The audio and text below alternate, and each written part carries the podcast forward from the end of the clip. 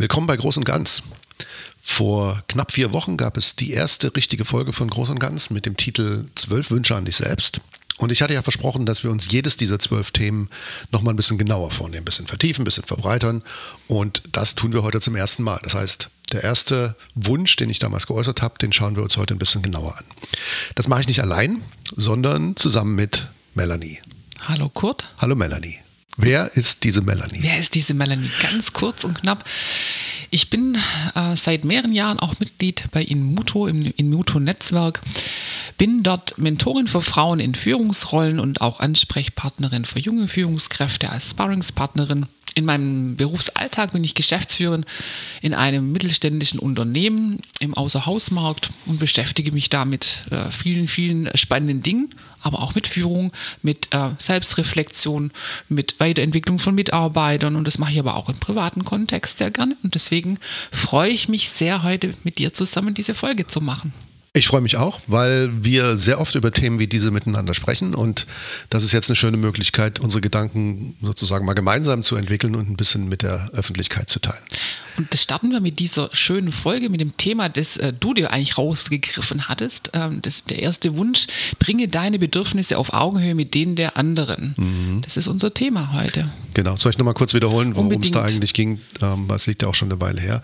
Also der erste Wunsch war tatsächlich, ähm, ich wünsche mir von dir, dass du deine Bedürfnisse ein bisschen stärker auf Augenhöhe mit denen der anderen bringst, insbesondere mit den Bedürfnissen, die andere in Bezug auf dich haben, also den Erwartungen an dich. Hintergrund diese, dieses Gedankens war ja, dass wir uns ähm, in unserer Natur manchmal so ein bisschen dazu verleitet fühlen, zu sagen, ich ähm, versuche den Bedürfnissen zu entsprechen, die an mich gerichtet werden, den Erwartungen, die an mich gerichtet werden, insbesondere in meiner beruflichen Rolle.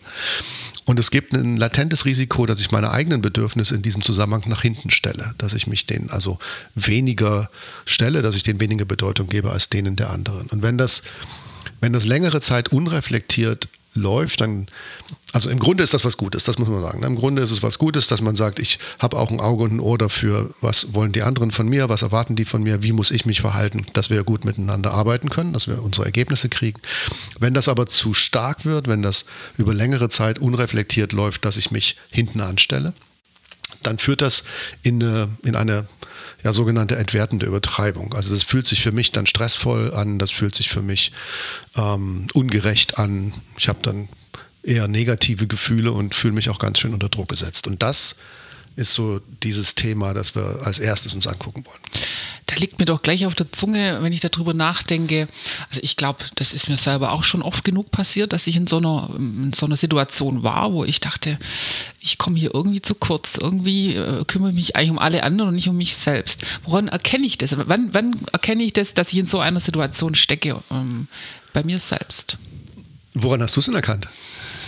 Äh, ich habe sicherlich daran erkannt, dass ich mich irgendwie äh, unwohl fühlte im Sinne, ähm, freitags, du gehst irgendwie raus aus der Firma und denkst, was, was habe ich in der Woche eigentlich, was, was hat man mir Gutes getan? Äh, wer hat eigentlich mal nach mir gefragt, wie geht es eigentlich dir? Äh, und nicht, ich habe die ganze Woche mich von Montag bis Freitag um andere Menschen gekümmert und das hat sich irgendwie unwohl angefühlt. Mhm. Also das ist eigentlich auch der, so ein bisschen der Indikator, an dem, an dem wir es merken, dass dieses Gefühl von Unwohlsein, von Überlastetsein, von ganz stark aber auch von Ungerechtigkeit. Wenn wir anfangen darüber nachzudenken, kommen dann so Gedanken, wieso ich eigentlich oder wieso immer ich oder wieso kümmere ich mich so stark und die anderen nicht. Ähm, das ist also so ein bisschen das Symptom, daran merken wir es. Ähm, wir merken es aber auch ganz stark daran, dass wir uns ein bisschen als diejenigen fühlen, bei denen immer die Dinge landen. Also wenn irgendwie, wenn irgendeiner ein Problem hat. Ich greif's mir. Ja, genau. Ja, oder, du, oder es wird dir auf den Tisch geworfen äh, oder vor deine Füße oder jemand kommt zu dir und stellt dir eine Frage oder hat eine Bitte an dich. Und in deinem Kopf sind dann so Gedanken wie, okay, ja, hm, kann ich machen, klar, aber wieso ich? Warum kümmerst du dich nicht selbst oder jemand anders? Oft ist es ja auch angenehm, einfach zu machen und gar, gar nicht in einen, nicht mal Konflikt, aber in eine, in eine Diskussion zu gehen, sondern ich mache es dann einfach. Ne? Ich nehme es mir und ähm, schaue mal gar nicht drauf, was äh, eigentlich momentan mein Bedürfnis ist. Mhm. Das ist, aus meiner Perspektive ist das einer von zwei Gründen, warum sowas passiert, warum sich Dinge so entwickeln. Dass du nämlich in deiner Natur das Bedürfnis hast, ähm, die Harmonie aufrechtzuerhalten. Du möchtest dich nicht streiten. Du, du, es fällt dir schwer, Nein zu sagen Ähm, du hast die Sorge, wenn ich mich dagegen auflehne, dann ist das nicht gut für uns und dann auch wieder nicht gut für mich. Und ein anderes Element, das ein, das ein starker Treiber davon ist, ist natürlich Pflichtbewusstsein mhm. oder Loyalität. So dieses Gefühl, es ist ja mein Job, es ist ja meine Aufgabe, ich muss mich darum kümmern. Also das sind so zwei Kernelemente von, wie, wie kommt es eigentlich dazu? Ähm, und das sind, wie du hörst, beides positive Elemente. Ich sage, erstens, ich habe ich hab kein Interesse an Auseinandersetzung und an Streit, dann mache ich es halt. Oder ich betrachte es als meine Aufgabe und dann mache ich es halt. Wobei das ja nicht plötzlich da ist. Man wird ja nicht irgendwie Führungskraft oder kommt in eine verantwortungsvolle Position und auf einmal handelt man so, sondern das geht doch mit Sicherheit auch schon wesentlich äh, weiter zurück. Also ich, ich denke jetzt gerade dran, wenn man schon als Kind ähm, so erzogen wurde oder so, ähm, ich sag mal, das sind ja tief verankerte Glaubenssätze, die einen da durchs Leben treiben oder tragen positiv auch, ne? das, ist ja, nicht nur negativ, sondern ich, ich möchte allen recht machen, ähm, ich möchte das, das, Harmoniebedürfnis aufrechterhalten, das, das kann man ja nicht auf einmal abstellen. Also sprich, das ist nicht auf einmal da, sondern man hat das mitgebracht. Man hat es auf eine Weise mhm. mitgebracht, genau. Und das, und das ist im Prinzip auch wieder was Gutes. Also jeder von uns, du hast gesagt, gerade na, als Kind lerne ich das schon, soweit müssen wir gar nicht zurückgucken, ähm, aber in, wenn wir nur auf unser Berufsleben gucken, im Laufe unseres Berufslebens, von Anfang an bis heute, haben wir gelernt, eher implizit als explizit, wie muss ich mich verhalten, um meine Ziele zu erreichen? Wie muss ich mich verhalten, um die Erwartungen zu erfüllen, die an mich gerichtet werden?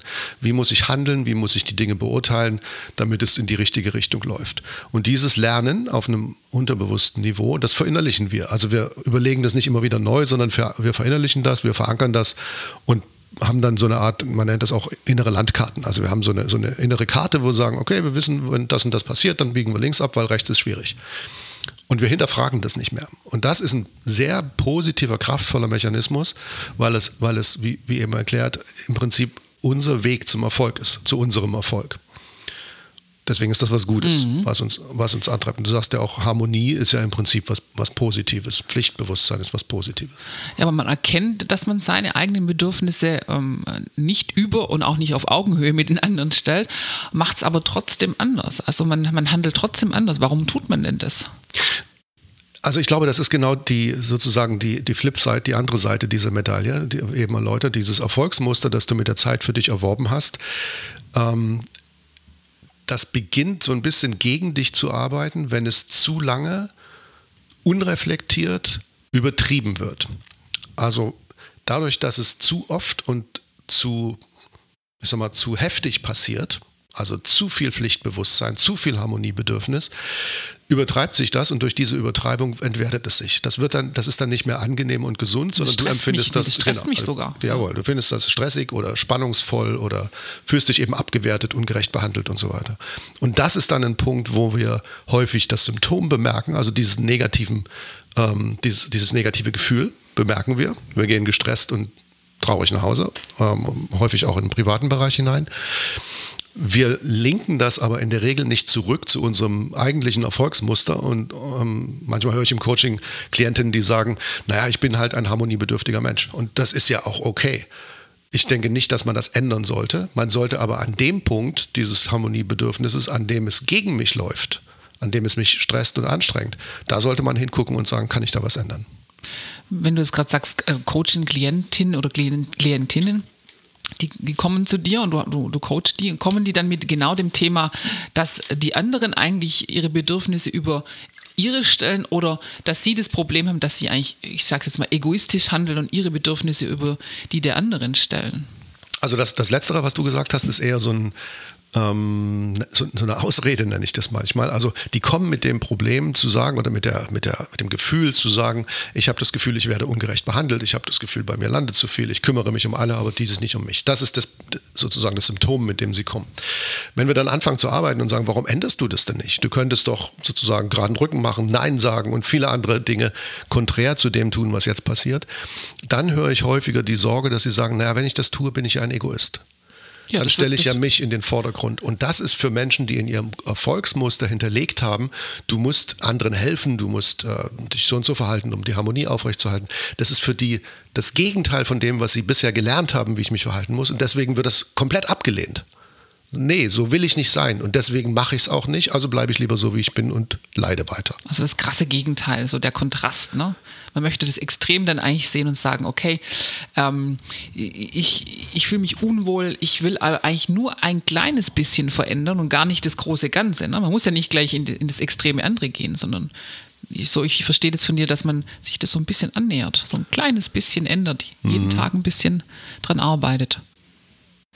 Ja, genau. Die, also die, ich habe vorhin gesagt, die Ausrede, da, da, nichts, nichts zu verändern. Die Ausrede ist äh, die Abkürzung. Also man, man stellt sich vor, wenn ich nicht so bin, wie ich jetzt bin, dann bin ich das Gegenteil und das will ich nicht sein.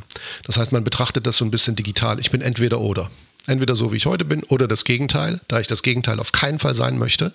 Ich möchte kein Egoist sein, ich möchte nicht oberflächlich sein bleibe ich lieber so, wie ich bin.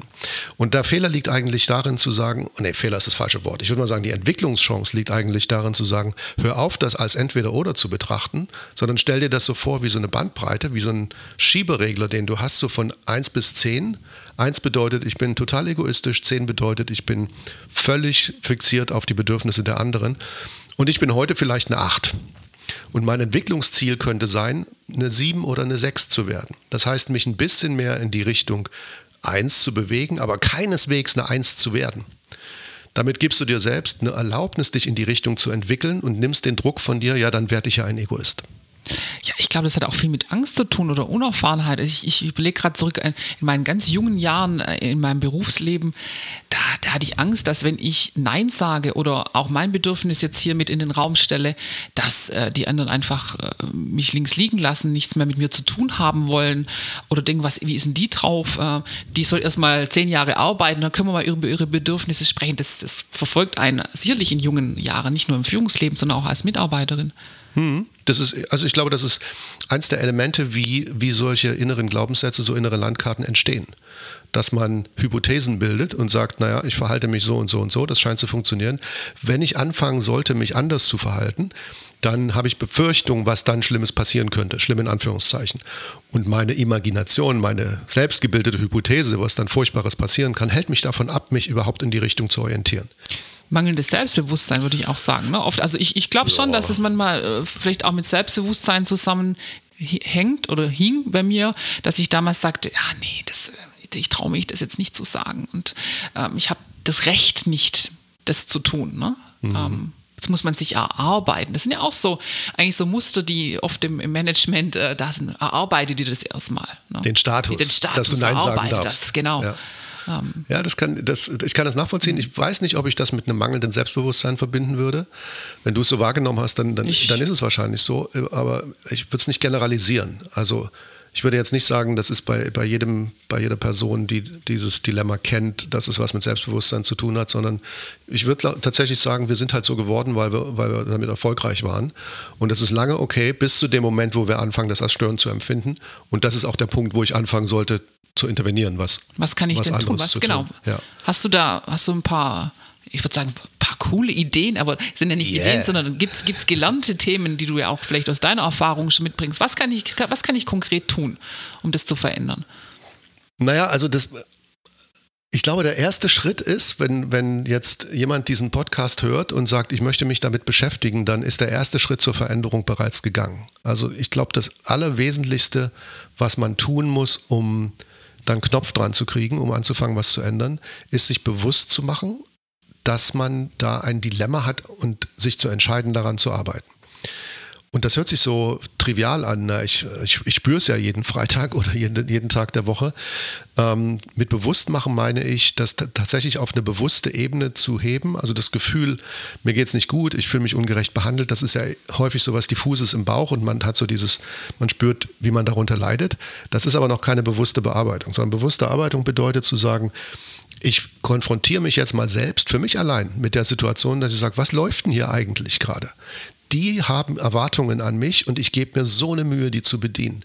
Ich wiederum habe Bedürfnisse und Erwartungen und scheinbar gibt sich niemand äh, die Mühe, das zu bedienen. Nach mir zu gucken. Also sich das erstmal vor Augen zu führen und zu sagen, ja, das ist offensichtlich ein Thema, mit dem ich mich mal beschäftigen soll. Und das nicht weiter im Bauch krummeln zu lassen, sondern zu sagen, erstmal ungeschönt vor Augen führen, bezogen auf die jeweilige Situation. Was wäre mein Bedürfnis in der Situation? Was bräuchte ich in der Situation? Was würde ich mir eigentlich anders wünschen, als es heute ist, von mir und von der Person oder den Personen, die mit mir umgehen? Also das wäre, wenn du fragst, was kann man tun, mhm. würde ich sagen, bevor du irgendwas tust, im Sinne von nach außen tust, geh zunächst mal diesen ersten Schritt mit dir selbst, setz dich mal hin, führ, die, führ dir die Situation vor Augen, in denen es dir Schwierigkeiten bereitet und konzentriere dich mal bewusst auf dein Bedürfnis. Was bräuchte ich? Was hätte ich gerne in der Situation, um mich besser zu fühlen? Allein dadurch, dass du darüber nachdenkst, kriegst du schon so eine Kontrastidee zu dem, was heute läuft, nämlich die sagen mir, was sie wollen und ich handle irgendwie. Ich glaube auch, dass das schon ein, ein Riesenschritt ist und ich kann mich danach immer noch entscheiden, was mache ich damit. Ne? Es ist ja erstmal, du sagst, das zu erkennen und dann zu überlegen, was, was will ich jetzt umsetzen. Mhm. Es, ähm, dieser erste Schritt, so, so wie du es gerade äh, gesagt hast, im, das muss ich, ich kann mir danach überlegen, was ich damit mache. Das beinhaltet ja, und äh, völlig richtig, dass du, dass du daran erinnerst, das ist noch nichts, ich muss noch nichts damit tun, sondern das ist tatsächlich etwas, was ich nur für mich erstmal reflektiere und mir selbst vor Augen führe. Was ich damit methodisch mache, ich hebe das aus der Ebene, aus einer relativ diffusen, halbbewussten Ebene, hebe ich das hoch in meinen intelligenten Kopf, in, in mein äh, Bewusstsein und fange an, drüber nachzudenken. Das bewirkt schon was. Und dann, genau richtig, kann ich mir überlegen, was tue ich damit jetzt im Außen? Der häufigste Widerstand an dem Punkt ist, dass wir sagen, wenn ich mich jetzt anders verhalte als bisher, dann hat das furchtbare Konsequenzen. Also, das wird was Schreckliches was passieren. Ja, genau. Mhm. Die Frage, was passiert jetzt, ist ja schon, ist ja schon eine Entwicklungsfrage. Häufig ist es einfach so, es dass passiert wir, was. Genau, es, es wird schlimm. was passieren genau. und das ist nicht gut. Also äh, lieber zurück in, mein, in meine Deckung. Ich mache so weiter wie bisher. Und das, insofern wäre das auch der nächste Entwicklungsschritt zu sagen, ähm, führ dir doch mal wirklich vor Augen, also ganz mal jetzt mal so ein bisschen bewusst und ehrlich vor Augen, was kann wirklich passieren? Mal angenommen, wie bisher kommt meine Chefin in mein Büro, flapst mich an, macht irgendeinen Spruch, äh, schmeißt mir irgendwas auf den Tisch und sagt, ähm, das bräuchte ich übrigens noch bis morgen. Und ich sag, du passt jetzt heute nicht, ähm, weil ich jetzt heute noch in Sport gehen möchte und um 17 Uhr Feierabend habe. Ja, genau. Morgen mache ich's. Ja, das wäre, das wäre dann ein anderes, ein geändertes Verhalten. Und wenn ich mir das jetzt gerade vor Augen führe, bevor ich überhaupt das zu meiner Chefin sage, dann merke ich sofort, dass in mir Stimmen hochkommen, die sagen, oh Gott, Hilfe. Das, was wird passieren? Wie denkt die dann über mich? Was hat das für Konsequenzen? Und der zweite Entwicklungsschritt wäre im Grunde, sich das wirklich zu überlegen und nicht zu stoppen an dem Punkt, an dem ich fühle, oh Gott, das hat schreckliche Konsequenzen, sondern sich drei Fragen zu stellen. Erstens, was kann im schlimmsten Fall passieren? Was kann passieren, wenn ich mich, wenn ich jetzt wirklich sage, es ist 17 Uhr und ich muss jetzt los, ich gehe jetzt in Sport, aber ich kümmere mich morgen drum. Was kann im schlimmsten Fall passieren? Dass ich das mal kurz durchdenke und das darf ruhig was Negatives sein, was mir dabei einfällt. Ich bekomme morgen die Kündigung. Ja, genau. Ganz krass. Das akzeptiert meine Chefin nicht und sagt, du, dann war's das mit uns. Ja. Passiert das?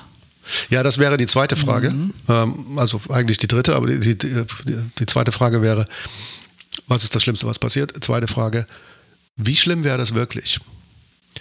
Also bleiben wir mal noch eine Sekunde bei der Frage, mal angenommen, das passiert tatsächlich. Wie schlimm wäre das wirklich? Also wenn meine Chefin jetzt morgen sich entscheiden würde, mich zu feuern, was würde passieren? Sie würde zunächst mal mit einem wie auch immer gearteten Vorschlag auf mich zukommen, dem ich zustimmen kann oder nicht, denn sie kann mich nicht einfach rausschmeißen. Sie würde wahrscheinlich ein bisschen Stress mit dem Betriebsrat kriegen. Sie würde wahrscheinlich sich Gedanken machen, wie viel Abfindung muss ich denn Frau Müller bezahlen, damit sie sich entscheidet, diesem, dieser Aufhebung zuzustimmen. Wenn ich das täte, würden immer noch sechs Monate oder drei bis zwölf, was auch immer, Kündigungsfrist vergehen, in denen ich in aller Ruhe mir überlegen kann, was mache ich dann. Punkt, Punkt, Punkt, Punkt, Punkt. Ich fange mhm. also anders an, darüber nachzudenken, was tatsächlich passieren würde, wenn diese furchtbare Konsequenz eintritt. Und auf einmal realisiere ich, also so ganz schlimm, mein Leben wird davon nicht krass anders. So, ich hatte mal einen Klienten, der hat angefangen, sich das vorzustellen und dann hat er mich total angestrahlt und hat gesagt, hey, ich habe gerade gemerkt, wenn das passiert, was ich mir als Schlimmstes vorgestellt habe, was passieren könnte, das wäre eigentlich total cool. und das, also so weit muss es ja nicht immer gehen, aber auf einmal merkt man, wenn man es ernsthaft durchdenkt, okay, das, was ich bisher als große, furchtbare Konsequenz angenommen habe, eher emotional als rational, das ist gar nicht so dramatisch. Auch wenn es natürlich Veränderungen mit sich bringt. Und dann kommt die dritte Frage, die du gerade gestellt hast. Wie wahrscheinlich ist es, dass das passiert? Also wie wahrscheinlich ist es, dass wenn ich heute sage, es ist 17 Uhr, ich gehe jetzt zum Sport, dass meine Chefin morgen entscheidet, nee, mit dir will ich nicht mehr zusammenarbeiten. Wie wahrscheinlich ist das? Und dann sagt natürlich jeder schulterzuckend, ja, es ist eher, also hm, wahrscheinlich wird das nicht passieren. Das wusste ich im Grunde schon vorher, aber dadurch, dass ich das mir vorstelle, dass ich das durchdenke, bemerke ich, dass das, was mich davon abhält, anders zu verhandeln, äh, mich anders zu verhalten als bisher, dass das eher kein großes Risiko ist, so wie ich es bisher betrachtet habe. Und gute Nachricht, also aus, aus eigener gemachter Erfahrung, wenn man da mit sich und an sich arbeitet, das tritt eigentlich, also ich habe es noch nie erlebt. Im Gegenteil, oft war dann die Frage, also bleiben wir mal dem Beispiel, ich kann das heute nicht mehr schaffen dann schaffst du es bis morgen, kannst du es bis zwölf morgen fertig kriegen? Ja.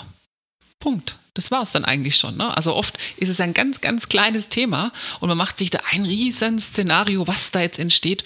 Und nachher war es eigentlich ganz entspannt. Und das hilft aber einem natürlich wieder Selbstbewusstsein äh, zu bekommen und bestätigt zu sein. Ich, ich höre in mich rein und ich äußere hier jetzt mein Bedürfnis. Genau, und die, die, die Logik dahinter ist, dass wir, das werden viele bemerken, wenn sie dann anfangen, es zu tun. Denn viele, die es bereits getan haben, haben das bemerkt. Diejenigen von uns, die sich sehr stark daran orientieren, was wollen eigentlich die anderen von uns, die sich eine große Mühe geben, ihre, die Erwartungen zu erfüllen, die Bedürfnisse der anderen zu erfüllen, das sind ja immer die, die die Kohlen aus dem Feuer holen. Das sind ja immer die, die den Kram gewuppt kriegen. Das sind ja die, die um 19 Uhr noch da sitzen, wenn alle anderen schon weg sind. Wenn so eine Person sagt, und jetzt ist bei mir eine rote Linie. Jetzt gehe ich zum Sport. Ich kann nicht mehr oder ich will nicht mehr. Es muss auch mal gut sein. Wenn so eine Person sagt, dann fällt die nicht von einer Minute auf die andere in Ungnade, sondern im Gegenteil. Meistens wird es dazu führen, dass die anderen sagen, ups, da ist jetzt was anders. Claudia macht doch normalerweise und plötzlich sagt Claudia, ich kann nicht mehr oder ich will nicht mehr. Dann ist wahrscheinlich jetzt gerade irgendwie ein Risiko. Müssen wir aufpassen mit Claudia. Also in der Regel passiert das Gegenteil von dem, was wir befürchten, weil wir hoch angesehene Personen sind in unserer professionellen Rolle. Absolut. Und jetzt nehmen wir, darf ich einen, einen, Satz bitte noch, jetzt nehmen wir mal äh, irgendwas, was nicht so krass ist, wie ich werde morgen entlassen. Also eine, eine, Befürchtung, die ich oft höre, ist, meine Vorgesetzte hat dann nicht mehr so einen wohlwollenden Blick auf mich. Das könnte sein, dass ich dann bei der nächsten Gehaltsrunde nicht mehr richtig berücksichtigt werde oder dass mein Karrierepfad sich dadurch verschlechtert, dass ich kein Angebot kriege, was ich als nächstes machen kann. Was auch immer. Da gilt im Prinzip die gleiche Logik. Führ dir mal vor Augen, wenn das einträte, wie schlimm wäre das wirklich? In der Regel führt es dazu, dass du dir einfach andere Optionen vor Augen führst. So, hm, okay, wenn das nicht klappt, ja, was mache ich denn dann? Und dann fallen dir andere coole Sachen ein. Und dritte Frage, wie wahrscheinlich ist es, dass es passiert? Da merkst du auch wieder, okay, wenn ich hier mal Nein sage, wenn ich hier mal zwei Überstunden weniger pro Woche reinhaue, als ich es bisher gemacht habe, Deswegen falle ich ja nicht in Ungnade. Das sind alles, alles kleine Dinge. Wir reden ja nicht von ganz großen, äh, extremen Dingen. Das sind kleine Dinge, die aber dazu führen, dass ich hm, stabiler mit mir bin, dass ich in mir ruhe und in dem Fall ja auch danach schaue, dass es mir selber gut weil Ich glaube schon, gut geht. Ich glaube schon, dass es wichtig ist, dass es mir selber gut geht, damit ich den Blick auf die anderen richten kann. Dass ich schauen kann, dass es den anderen gut geht. Wenn es mir selber nicht gut geht, kann ich mich auch nicht um andere kümmern, nenne ich es jetzt mal. Absolut. Also man, man benutzt ja dafür die Metapher, wenn du im Flieger sitzt und, der, äh, und die Sicherheitseinweisung sagt, äh, äh, im Falle von Druckverlust, bla bla bla, äh, ne, setzen Sie Ihre Sauerstoffmaske auf und danach helfen Sie mitreisenden Kindern. Das ist ja im Prinzip eine, eine Vergegenständlichung genau dieses Mechanismus. Das ist sehr coole Vergleich, ja. Wenn ich selbst in, in, in, in, in Unzufriedenheit, in Instabilität, in Unsicherheit arbeite, dann kann ich natürlich auch nicht so viel nach außen geben als wenn ich in meiner Kraft bin, in meiner Souveränität bin und sage, das, was ich hier tue, tue ich freiwillig, weil ich es will. Das ist übrigens der, das ist ein ganz wichtiger Punkt, dass viele von den Betroffenen das Gefühl haben, sie müssen sich so verhalten. Das Müssen ist das Gegenteil von Freiwilligkeit. Das ist also in einem Art von impliziten Zwang. In der Regel ist der aber überhaupt nicht vorhanden, sondern die einfache Frage, tust du das, was du tust, eigentlich, weil du es willst oder weil du es musst, führt schon zu einer Überlegung, die lautet, na, ich glaube, ich muss. Moment, muss ich wirklich? Wieso muss ich eigentlich? Nee. muss ich. Also das wäre dann so die krasse Gegenausprägung. Und wahrscheinlich hörst du auch ganz oft in deinen Gesprächen, ja, aber. Mhm. Also man, man macht sich ja schon Gedanken, was passieren kann. Aber, aber, aber es geht nicht, weil man sucht Ausreden, um es erst gar nicht zu versuchen, richtig? Also, ähm, einmal kurz, nein, nein, gar nichts aber, so ein bisschen im Sinne von, von Überleitung zu einem Punkt, den ich gerne noch loswerden würde. Ähm, warum tut man es denn nicht einfach? Also was ist, ein, Was, was kann mir denn passieren? Ja, was hindert mich daran? Aber nochmal ganz kurz vorher zusammengefasst. Im Prinzip, wenn, wenn, wenn du, also jetzt nach außen gerichtet, wenn jemand sagt, ich möchte mich damit anders beschäftigen als bisher, dann wären das sozusagen die drei Schritte, die du gehen könntest. Erstens, führ dir genau vor Augen, in welcher Situation du bist. Überlass es nicht deinem Bauch, deinem Unterbewusstsein, sondern führ dir vor Augen, wo stehe ich hier gerade und was ist eigentlich mein Bedürfnis. Zweitens, mach diesen kleinen Katastrophencheck. Also was passiert eigentlich, wenn ich mich anders verhalten würde und die Frage lautet eigentlich, was passiert wirklich? Und der dritte Punkt ist, make up your Komm. mind, also sag was. Mhm. Ne? Also markiere genau diese Linie, dass du sagst, nee, es tut mir furchtbar leid, jetzt so möchte ich, so kann ich nicht weiter. Oder ähm, ich habe auch häufiger Klienten, die sagen, sie können sich nicht vorstellen oder du kannst dir nicht vorstellen, wie meine Chefin mit mir redet, wie ich behandelt werde, wie ich angesprochen werde, wie ich in Meetings abgewertet werde. Und auch da sage ich, das ist, das passiert deshalb, weil du es erlaubst weil du nicht dagegen vorgehst, weil du nicht Stopp sagst, weil du nicht sagst, entschuldigen, bevor wir hier weitermachen, ich möchte nicht, dass Sie so mit mir reden. Und ich erlaube niemanden so mit mir zu reden und Ihnen auch nicht. Also so Punkte zu sagen, ich stehe jetzt auf und, und sage mein Bedürfnis, sage meine Meinung. Das wären also so diese, diese, die drei Schritte Logik. Aber da gibt es ja ganz viele interne Widerstände in mir, die das sagen. Was interne? Interne Widerstände, innere, ja, ja, interne, ja, ja, die inneren Widerstände. Ne? Die, alles, was, oder das kleine Teufelchen, das links und rechts mit mir spricht und sagt, aber wenn du das machst und die, da passiert doch das und das und das. Und ich kämpfe und kämpfe und versuche vielleicht kleine Schritte zu machen, aber im, im Alltag, in Stresssituationen, falle ich immer wieder zurück. Und ähm, dann fange ich doch am besten gar nicht an damit, oder? Mhm, genau. Dann lasse ich es doch einfach beim Alten. Ja. Das wäre schade. Warum? Naja, weil, du, weil, dann alles so bleibt, wie es ist. Ich sehe es auch so. Es war eine provokative Frage. Okay. Ich, ich, ich habe es ja selber gelernt, wie das ist, wenn man das in, in, in, in wenigen kleinen, ganz banalen Situationen manchmal äh, anwendet und auf einmal merke ich nach ein paar Tagen, wie viel besser es mir geht. Und ich habe gar nicht so viel gefordert. Also ich, man fühlt es ja am Anfang als Forderung. Ne? Ich, ich, fordere etwas und das ist aber gar nicht so, sondern ich äußere nur ein Bedürfnis. Das ist der und der wichtigste Punkt, den du, den du fühlst, wenn du, wenn du dich aufmachst, dich anders zu verhalten als bisher, ist noch nicht mal, dass du sagst, die Situationen verändern sich. Das genießt du natürlich, du spürst, das funktioniert, oh, wie cool. Der wichtigste Punkt, den du mitnimmst, mitnimmst, ist eigentlich, dass du merkst, ich kann was ändern. Das ist dieses Gefühl von Selbstbestimmtheit. Ich bin kein Opfer, mit dem gemacht wird. Ich muss das nicht aushalten, sondern krass, wenn ich was ändere, verändert sich was. Das bedeutet, ich bin, ich habe Kontrolle, ich, hab, ich kann was tun. Und das ist ein Riesengefühl von Freiheit. Wenn man anfängt, das zu tun und merkt, das funktioniert, das bewirkt was und ich kann mit den vermeintlichen Konsequenzen gut klarkommen, dann spürt man sich selbst in seiner Kraft. Das ist ein tolles Gefühl. Was man dafür überwinden muss, und in die Richtung ging ja gerade eine Frage, genau. ist tatsächlich diesen inneren Kritiker, dieser innere Widerstand, der sagt, aber hör mal, jetzt, Peter, du hast doch jetzt, du machst doch jetzt 20 Jahre, machst du immer auf die gleiche Art und Weise. Und jetzt willst du dich auf einmal anders verhalten, jetzt willst du auf einmal Nein sagen, willst auf einmal rote Linien markieren. Da gibt es in dir ganz, ganz viele Argumente, die sagen, ach lass, ah, lieber nicht. Deine, deine bisherigen Prägungen stemmen sich dagegen den, also ne, innere Landkarte. Verhalte ich die Landkarte sagt zu dir, hallo, wieso bist du auf einmal links abbiegen die ganze Zeit? Du bist 20 Jahre rechts gegangen. Links ist gar nichts, da ist kein Weg. hallo, ich bin die Landkarte. Und das ist das, was du wahrnehmen solltest und sagen, das ist kein, diese Spannung, die ich in mir spüre, das ist für mich kein Signal, mich lieber doch nicht zu verändern, sondern das ist im Prinzip eine Bestätigung. Genau dieses Gefühl sagt mir, ich bin auf dem richtigen Weg. Aha, weil ich das jetzt fühle, weil ich das jetzt als schwierig wahrnehme, bin ich offensichtlich auf dem richtigen Weg. Denn wenn ich wenn es nicht wehtun würde, wenn es sich Streng komfortabel an, anführen ja. würde, anfühlen würde, dann würde ich wahrscheinlich nichts ändern. Mhm. Dann bin ich irgendwie auf dem Holzweg. Also der, der wesentliche Kritiker ist tatsächlich in dir drin. Und dem könntest du ins Gesicht blicken einerseits und sagen, ich bemerke dich. Aha, das nutze ich jetzt als einen Indikator dafür, ich bin auf dem richtigen Weg. Und was ich unbedingt auch empfehlen würde an so einer Stelle ist, verteufel dich nicht selbst. Also mach dich selbst nicht schlecht im Sinne von, oh, jetzt merke ich schon wieder, wie schwer mir das fällt. Ich ja, war ja klar, dass ich das nicht hinkriege. Ne?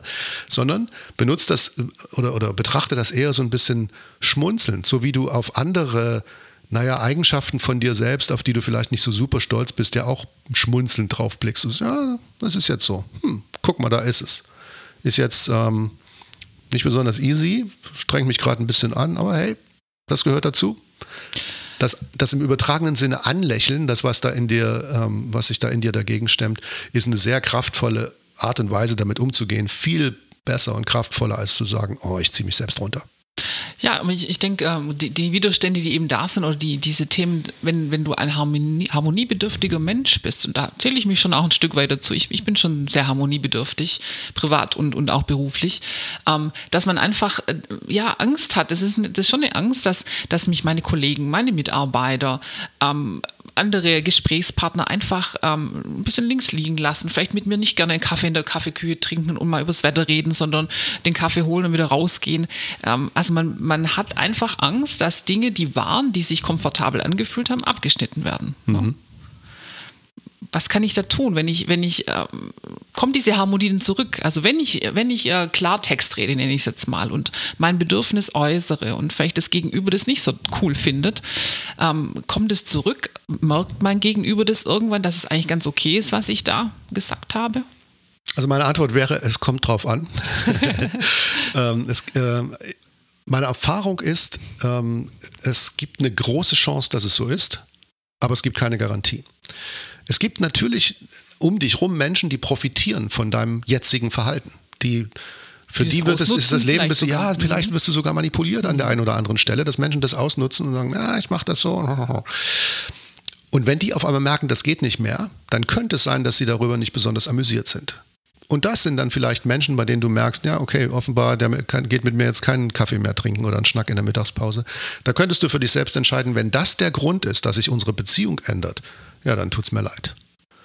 Die Menschen, die dich unabhängig von deiner jetzigen von deinem jetzigen Verhalten in deinem Beruf schätzen, die dich wertschätzen, die dich für wertvoll halten, die werden, die, für die wird sich nicht, nichts ändern. Also ich habe das tatsächlich in meinem Leben auch einige Male erlebt, dass ich mich selbst so verhalten habe, dass ich für mich gesagt habe, es wird mir jetzt wirklich, ich, es tut mir furchtbar leid, ich möchte nicht, dass sie so mit mir reden. Stopp. Also, ja, und, und es hat mich wahnsinnige Kraft gekostet, mhm. wenn ich gemerkt habe, eine Führungskraft wertet mich ab und behandelt mich unangemessen dann, dann gab es Situationen, eine habe ich gerade vor Augen, wo ich, wo, ich gesagt, wo ich das Meeting unterbrochen habe und habe die Hand gehoben und habe hab der Person, die mir gegenüber gesaß, äh, nennen wir sie mal Stefan, habe ich gesagt, Stefan, entschuldige, bevor wir hier weiterreden, ich möchte nicht, dass du so mit mir redest. Hat mich angebrüllt, hat mich mit Ausdrücken belegt, hat mich abgewehrt. Ich habe gesagt, ich möchte nicht, dass du so mit mir redest. Wir können jetzt hier gerne in dem Meeting weitermachen, aber wenn du weiter so mit mir redest, dann gehe ich einfach raus. Was ist passiert? Das hat mich eine irre Kraft gekostet. Die Person mir gegenüber, diese Führungskraft, wurde rot, hat geschäumt, weil es gegen ihr Machtverständnis war, dass sich ein mhm. Mitarbeiter so, ähm, so auflehnt. Und in diesem Meeting saßen noch andere Menschen und da gab es einen, der hat gesagt, und ich auch. Und dann gab es noch eine andere Person, die hat gesagt, ich kann das auch nicht mehr ah. hören. Und plötzlich habe ich gemerkt, dass ich Anerkennung dafür kriege. Eine Vorbildfunktion. So, ja, ja, in der Situation habe ich was gemacht, was die anderen gefühlt haben, aber sie, sie haben es nicht gemacht. Und das, also die Frage, verliere ich dann Anerkennung, die du gestellt hast, würde ich umformulieren und sagen, vermutlich gewinnst du Anerkennung. Aber es gibt keine Garantie dafür. Aber trotzdem fühlt es sich sicherlich gut an, wenn man das immer wieder macht. Und ähm, ich glaube, so kenne ich dich und so, so, weiß ich das auch von mir. Nach einer gewissen Zeit äh, findet man, glaube ich, eine gute Balance. Weil du, das Thema ist ja Augenhöhe. Weiß ja nicht, ich, ich gehe irgendwo drüber oder äh, über, übersteige irgendein ein Limit, sondern ich möchte ja nur eine Balance schaffen. Und es, und es ist eine große Empfehlung, wenn du das adressierst, dass du dich nicht zu emotionalen Reaktionen hinreißen lässt. Also versuch tatsächlich, bevor du in das Gespräch reingehst, dich ein bisschen darauf zu präparieren und zu sagen, ich möchte nicht den Menschen kritisieren, ich möchte nicht jemanden schlecht machen, ich möchte mich nicht über jemanden stellen, so wie du gerade gesagt hast. Ich will Augenhöhe herstellen und zwar in einer Sache, in einem sachlichen Handeln. Das bedeutet nicht, dass ich besser bin als du, du besser bist als ich, sondern wir arbeiten hier zusammen, jeder hat seine Daseinsberechtigung, aber hier gibt es inhaltlichen Punkt, den möchte ich so nicht mehr haben. Also versuch dem Menschen, mit, denen du, mit dem du sprichst, einer Führungskraft oder einer Kollegin oder wem auch immer, versuch der Person das Gefühl zu geben, ich bin jetzt nicht diejenige, die plötzlich dich abwertet. Mir geht es lediglich darum, dass wir die Sache, die hier läuft, klären und dass, ich, dass die anders wird. Hört sich gut an. Hört sich eigentlich ganz einfach an, wenn du das so erzählst.